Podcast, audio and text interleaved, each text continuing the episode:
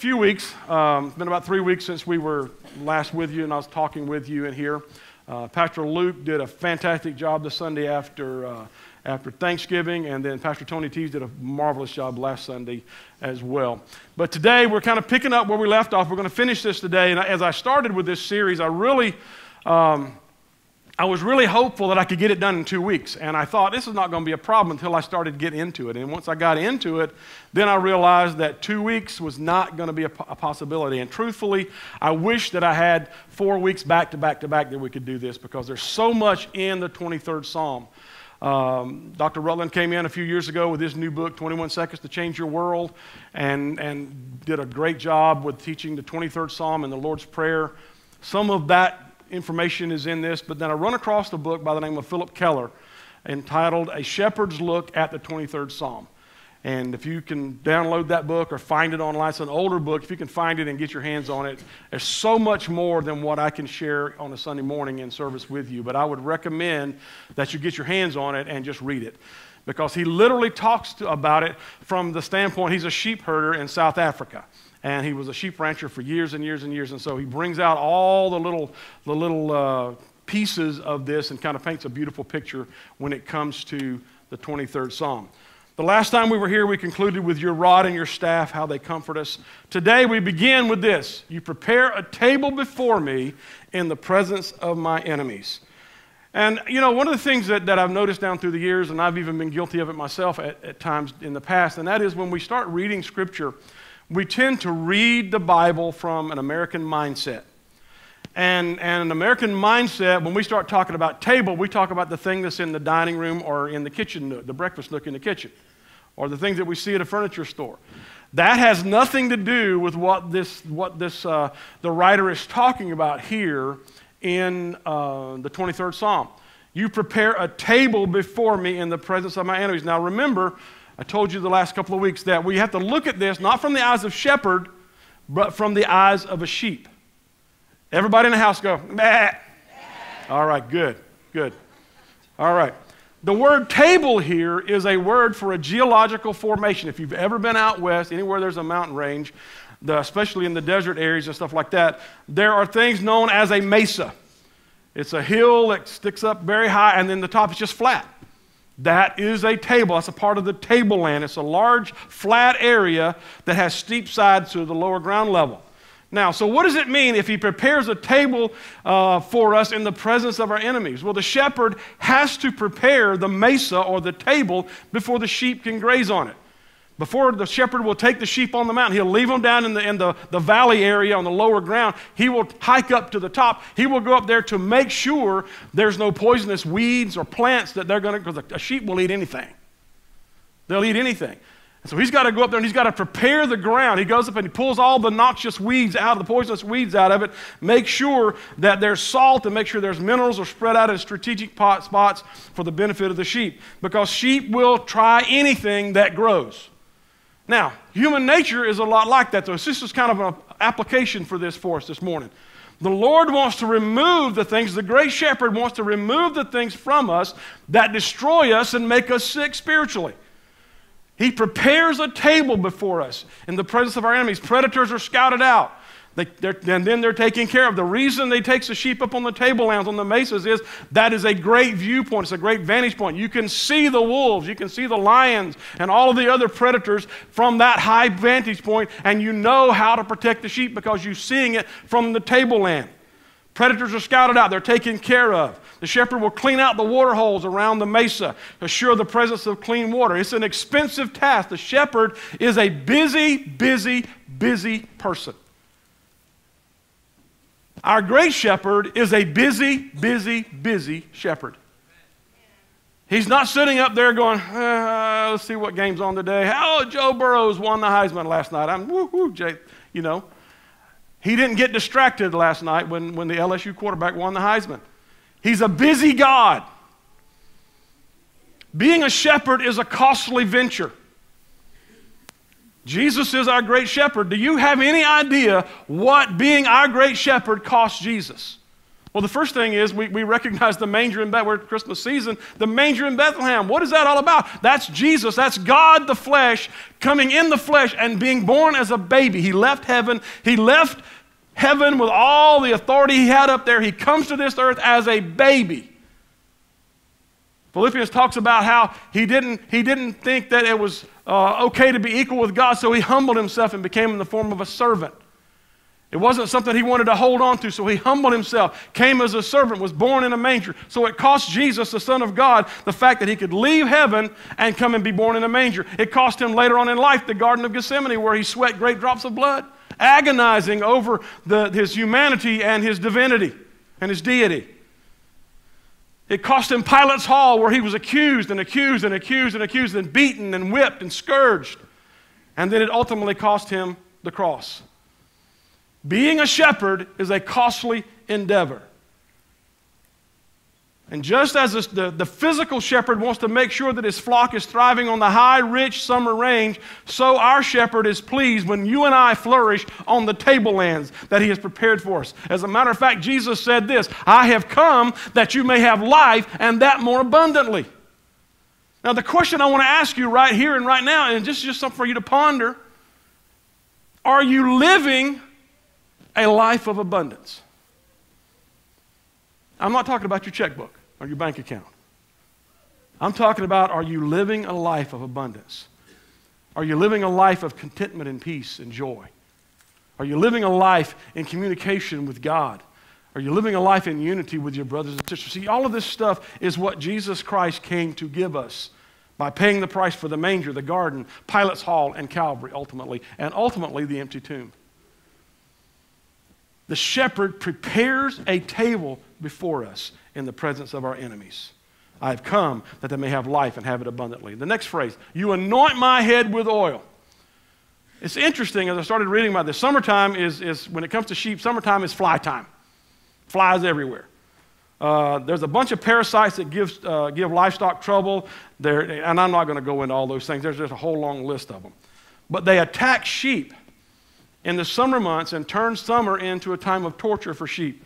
There's something called a nose fly. I don't even like the sound of that. But the nose fly buzz around the sheep's head, and what they want to do is they want to land in the nostrils of the sheep where, the, where it's moist there and lay their eggs and, and attach into larvae until the larvae crawls up into the, the nasal passages. That's gross. I know we're going to eat lunch in a little while, but this is kind of nasty right now. But they hatch out and they start burrowing into the sinus cavity of the sheep and sometimes actually get on up into the area of the brain. They set up intense irritation, severe inflammation. And from, for relief from this annoyance, sheep will deliberately, they run, they run their heads into trees. They just walk up and start butting their heads against the trees or against a rock or a post or even a bush. And in, in, extreme cases of intense infestation, a sheep may even kill itself trying to gain some kind of relief from this aggravation.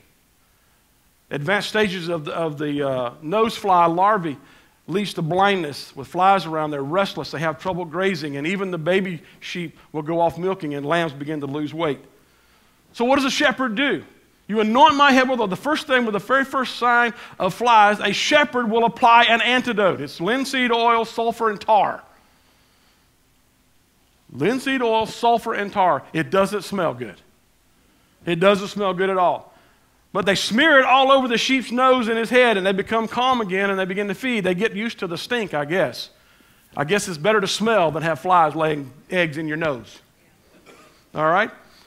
So, but when, when the shepherd does this, they, they begin to calm down. Now, so how, application for you and I. You have any irritations in your life? Hmm? That's what I'm talking about. We all have some. Most of us have many. Been doing any shopping lately? I'm telling you, I believe God sent Amazon Prime. I believe it was a gift from God. I really believe that because it's kept me out of the stores. But I, I, had, I, had, to go to Walmart one afternoon this week, and I'm telling you, and, and I've said this before, but I'm telling you, there should not be a roundabout in Okaloosa County. There should not be a roundabout because no one knows how to use that thing. You know, you, you're, if there's nobody in there, you're supposed to keep going. It's yield. That doesn't mean stop, it means slow down and look before you get there. But no, they pull up there and stop. Everybody stopped. Four people stopped at the roundabout. Somebody's supposed to be going around about. but it didn't happen. I'm sitting there and I'm just going. And I happen to look across the roundabout into Walmart's parking lot, and it kind of looks like this, like last the end here. There was, there was there was no room at the end. I mean, the parking place was full from front to back, and I'm just going, this is going to be bad. because there's only going to be two cashiers in that whole place.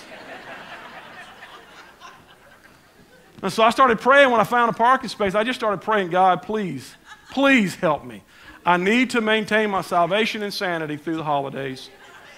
And I don't want to say bad, thought, bad words, and I don't want to think bad thoughts. So please let there be at least three cashiers in Walmart today. Well, there were three. Thank God. He answered my prayer.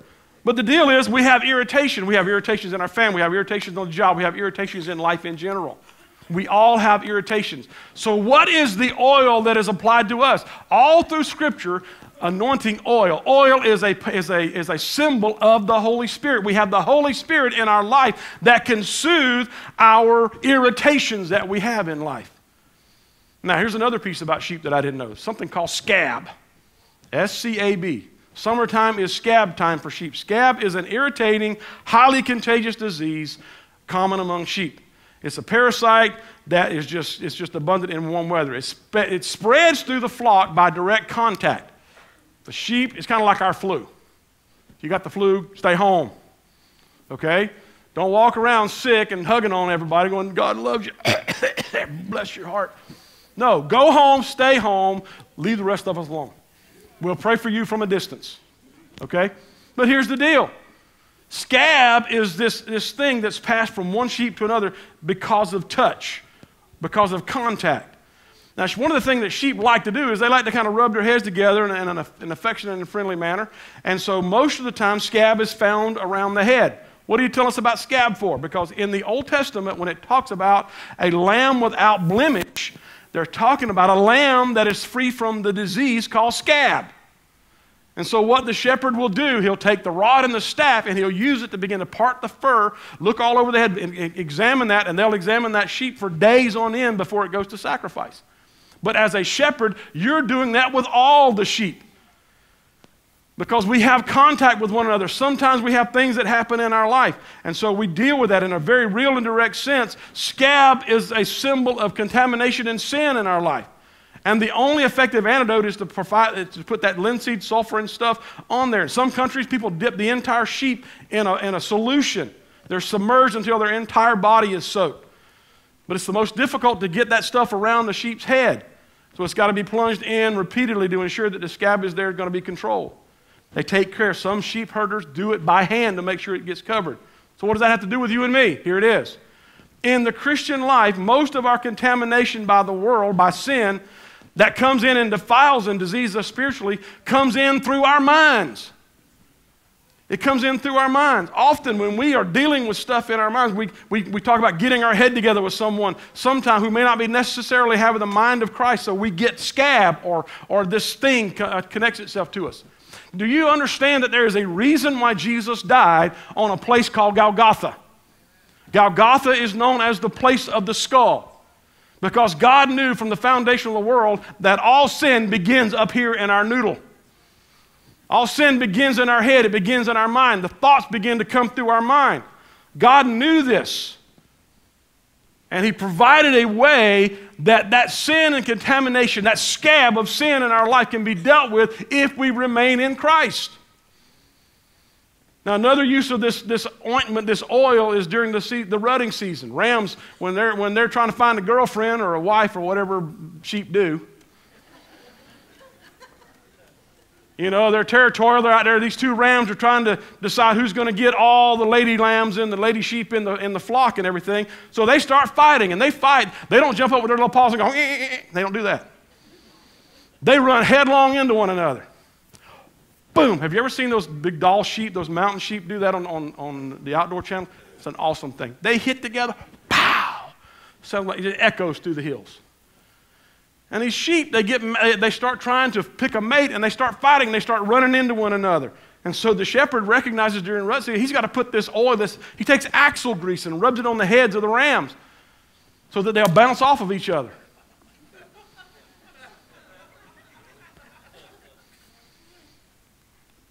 They hit and they don't stick, just kind of bounce off each other because it's that slick axle grease. Now, what does that have to do with the church? Here's what, I, here's, what I, here's what I want you to understand about that. Because here's the application for, for us this morning. It's cool. We need the oil or the axle grease of the Holy Spirit to help us with our personality clashes. Christmas is just around the corner. We all, look, everybody's got that one in their family. Okay? Everybody's got that person in the family that, you know, everybody kind of gives them a wide berth and all this kind of stuff. Now, if you don't know who that person is, guess what? You're probably that person. You're probably that person. But we do need it. Look, we've been talking to you guys about Sabbath Sunday and peace and rest during the holidays. Be careful in your interpersonal relationships. Be careful in your interaction with family and friends during the holidays. Look, if you wait till Christmas Eve at 9:30 to go get your wife something, and you get to the store and everything is gone except a, a box of candy that should have been sold at Valentine's Day, don't get mad at the store. Okay? Look, all I'm saying is this that just as a shepherd anoints the head of the sheep with oil, with this, with this ointment, the Holy Spirit is in our life to anoint us, to help us when the irritations of life come, and to help us when we have these personality clashes. All right? My cup runs over. My cup runs over when there is an abundance of forage, when there's fresh, still water, when the flies are taken care of, when there's protection from predators and storms, the sheep is in a place of abundance. My cup runs over. Look, you can be going through the most hellish thing that you've ever, that you've ever faced in your life. But if, the, if you allow the shepherd to anoint your head with oil, you will find your place, even in the midst of storms and a place where your cup just runs over because the peace of God surpasses all understanding. That's the whole thing about my cup running over. When sudden storms, you know, the lambs and the sheep, they get, they get, they get, uh, they get chilled, and some are in danger of freezing to death. Now, look, what I'm about to tell you, I don't want you to go out and buy any of this, okay? But most shepherds that live in a climate where it's kind of cold in the, in the wintertime, when it starts getting on to freezing and stuff like that, they're afraid the, the, the lambs are going to freeze. They carry a small bottle of brandy in their knapsack. I don't have any with me this morning, I, I, you know. But here's the thing. So when that starts happening, the sheep get lethargic, they get tired, and so the, the shepherd will mix a little bit of that with some something, and they will give the, give the little sheep just a little bit of something, something brandy. It warms the sheep up, gives them a little, a little bit more energy, and they get them to a place of safety. Now, please don't run out to all the stores this morning and buy everything of brandy in town and go, Pastor Phil said we could have a little shot of brandy because we're cold. That's not what I'm saying. That's not what I'm saying. I'm saying that if you have everything you need food, fresh water, reprieve from flies, protection from storms and predators, then your cup runs over because God has brought you to a place of abundance. And our cup runs over because of the peace and tranquility and contentment that we have in God. Surely goodness and mercy shall follow me all the days of my life. Two thoughts on this. Follow me. Follow me. Pursue me is one translation. You know, we heard this, we, we've, we've read the parable in here many times. We've talked about it a lot. We sing songs about it, about how Jesus would leave the 99 and go find the one, go pursue the one. You know, and that's what the shepherd does. That's what the shepherd does. If a, if a sheep gets lost, then the shepherd will leave the 99 sheep and go find the one. Now, now here's, here's something I want you to understand, though. I've had that passage used on me as a pastor down through the years. People leave the church, you know, you find out about it months or later or something like that, and someone comes, hey, did you know so and so left the church? No, I didn't know. Well, they didn't like this or that. Okay. Well, aren't you going to get it? Are you going to contact them? No. Well, now, Pastor, the Bible says the shepherd leaves the 99 and goes to the one. That is not what that means. The shepherd leaves the 99 for a sheep that sticks his head in the grass and just starts nibbling himself lost.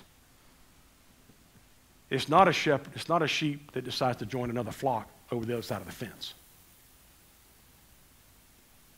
Look, we're grown people, right? We're grown people. If you get mad and you leave a church over getting mad, that's on you, not on me. I'm not going to chase you because you're not lost. You're mad. And there's a difference. But to follow me all the days of my life is the pursuit of the Holy Spirit to keep us in tune with God, to keep us connected to the faith. He said, I will never leave you, I will never forsake you. The, the psalmist in another place says, Where can I go from you? If I make my bed in hell, you're there. That's the pursuing we're talking about here. There's two train of thoughts with this follow me. One of them is the pursuit part of it. The other piece is follow me. What do I leave in my wake? What do I leave in my wake? 1 John 3:16 This is how we know what love is. Jesus Christ laid down his life for us. With all this in mind, I've got to ask myself and you need to ask yourself this morning, is this outflow of goodness and mercy for me to stop and stagnate in my life? If God has given me all of these things, if He is my great shepherd and He has pursued me and He's and I have to look back at my life and go, what am I leaving in my wake? When I walk through a group of people, when I have some kind of encounter with someone, what do I leave in my wake? Is there not a way for goodness and love and mercy to pass on through me to benefit other people? Is there not a way to do that? There has to be some positive way whereby goodness and mercy follow in my footsteps and in your footsteps for the well being of other people. There has to be that. And if there's not going on in us, then we've got to step back and take stock. Why not? When you look back on your life, is there a wake of bleeding and bloody and hurt people? Or on, when you look back on your life, are there people that you have been able to speak into their life and they've, they've moved from a place of brokenness to a place of wholeness? If that's, if that's the case, then love and mercy and kindness are following you. It's what's in your wake. What are we leaving in our wake? Now, it is interesting and worth reiterating at this point that sheep under mismanagement can be the most destructive of all livestock. You go back in our history to the days of the Old West, it was all about cattle. But then some people started bringing sheep into the cattle ranges and cattle country, and there was all kind of range wars and everything else because we didn't understand in those days how to manage sheep. They just grazed until everything was gone, and they moved to another grazing area and they just went and to another place. And so there was a lot of people getting shot and everything else in the early years of our country out in the, in the western area of this, of this nation. Because of the sheep herders that were coming in. Because they were, and under mismanagement, they are the most destructive. They can ruin and ravage land beyond remedy in a short period of time. That's why they cannot be allowed to graze too long on a certain area. You've got to move them from this place to the other. On the other hand, on the other hand, they can be the most beneficial of all livestock if they're properly managed. Their manure, talking about manure on Sunday morning, here we go. Their manure, maybe you didn't know this, here's some trivia, take it home with you, here you go, is the best balanced of any produced by domestic stock. Yeah. When scattered over the pastures, there's enormous benefit to the soil. The sheep's habit to seek the highest rise of ground on which to rest ensures that the fertility from the rich lowland is redeposited in the less productive higher ground. So, done right and managed properly, it reproduces and it turns stuff that's actually been going away into a place of lushness again. but it has to be proper. You can't leave it alone. You can't leave it alone. When that happens, goodness and mercy had followed the flocks. They left behind something worthwhile, something productive, something beautiful and beneficial, both to themselves and to others and to the owner. So here's the question Do I leave a blessing and a benediction behind me? Do I leave a blessing and a benediction behind me when I go? Sir Alfred Tennyson wrote this The good men do lives after them. The good men do lives after them. Sometimes we have to just ask ourselves, and I want, I want you to be thinking about this in the next few minutes. Do I leave behind peace in lives or do I leave turmoil? Do I leave behind forgiveness and bitterness or bitterness? Do I leave behind contentment or conflict? Do I leave behind joy or frustration? Do I leave behind love or rancor? What do I leave behind? Surely goodness and mercy shall follow me all the days of my life. What am I, what's in my wake? What's in my wake? And I will dwell in the house of the Lord forever. You know, a contented sheep will never seek to leave a shepherd. It's an interesting thing about sheep. If they have food, they have water, they have abatement from the flies, they have protection from the, from the predators, and they have a place of shelter, then they will never leave the shepherd. They will never leave the shepherd. I will dwell in the house of the Lord forever. What does it mean to live in the house of the Lord forever? And I just lost my sermon. Hang on a minute and see if I can find it. There we go. Technology is not my friend. There's two ideas about, about dwelling in the house. The first one is taking refuge. If you remember reading the Old Testament, it talks about if there's a blood feud going on. If, if, you, if someone uh, kills someone, there's, a, there's cities of refuge and stuff like this. But it's, it's when a blood avenger is pursuing that one might flee to the temple and claim asylum by, by grabbing, grabbing onto the horns of the altar. But here, it's not about that. It has an end time perspective, okay? But it's not, it's not, a, um, it's not, not solely uh, the end times. It's more about the here and now, where we live right now. And that is, in where we live right now, is this the term is used to describe the relentless pursuit of the psalmist by the goodness and mercy of God. In this view, the psalmist, pursued by enemies, chooses to take refuge in the temple and experiences the relentless goodness and mercy of God. The earlier reference to sitting at the table in the presence of the enemy is describes a circumstance of one in asylum who receives the protection and care of God while the enemy looks on. Listen to me. The Bible is clear that we should not fear the one who can just destroy this body, but we should fear the one that can take the soul and cast it into hell. You say, well, are we be scared of God? No. Here's what I'm saying to you. I will dwell in the house of the Lord. It's not something that happens at the end time. That's another piece. Yes, it, we're going to do that. But there's a place in God that we can find right now where when the enemy comes after us, when he's throwing everything he has, every, every ounce of hell from his toolbox is being thrown at us on a day to day basis, we can find a place of refuge in God and thereby have peace.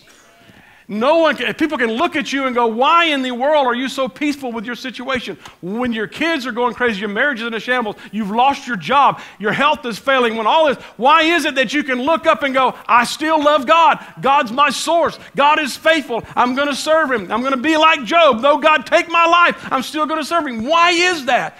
Because we're dwelling in the house of the Lord in the here and now. We're dwelling there now. But yet we get anxious when things don't go exactly the way we think they should. And when things go wrong with us, whether no fault of our own sometimes, when things go wrong, we blame God. God, why can't you fix this? And God says, Look, I'm here. You have dwelling, you have refuge in me. Just rest. I've got you. I've got you. I will dwell in the house of the Lord forever.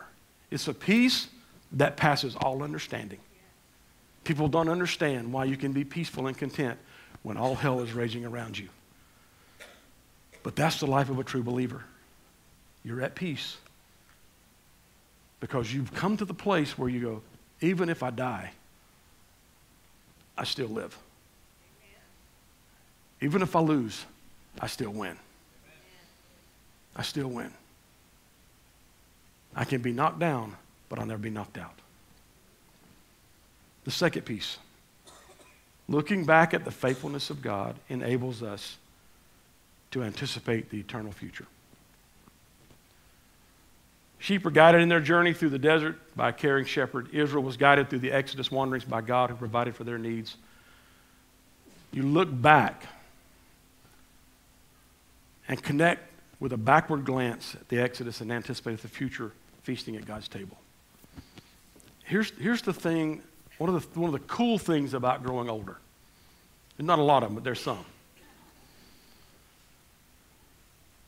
Looking back now on my life, I have a very clear picture of God's hand in things.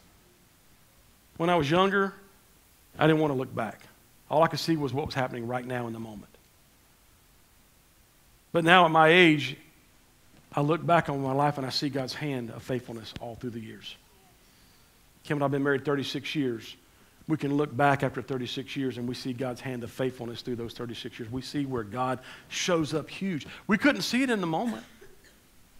We couldn't see it in the moment. A lot of you, a lot of you are younger in the house and you're, and you're anxious about what's going on in the world and you're anxious about what's happening with your life and you're thinking, oh my goodness, the world's coming to. Listen, rest.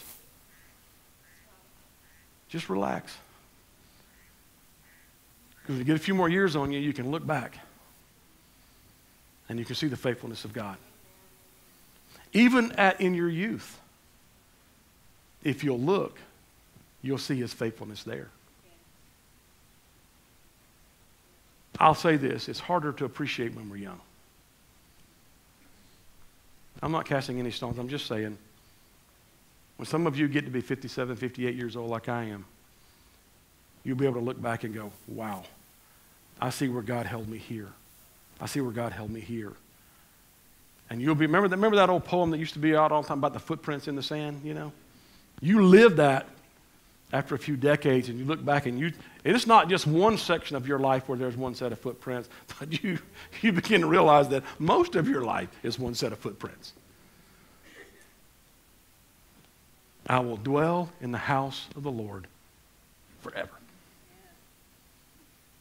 And one day, when it's all said and done, we're going to sit down to a feast with all of our brothers and sisters in Christ. And the writer says, So shall we ever be with the Lord. Amen? Let's stand all over the room this morning. To dwell with God is a powerful image of eternal security and ongoing relationship. There is a place in God that we can be, that we are eternally secure. When we live and walk and have our being in God's grace and God's mercy, and we live according to His word, we do everything that we can to dwell in the house of the Lord forever because we know the shepherd's got us, then we live at a different plane. We're not better than anybody else. We just have peace. Just have peace. My prayer for Gen U during this season is that you have peace and rest like you've never had during this holiday season. Sometimes this takes drastic measures. Sometimes you got to turn the TV off.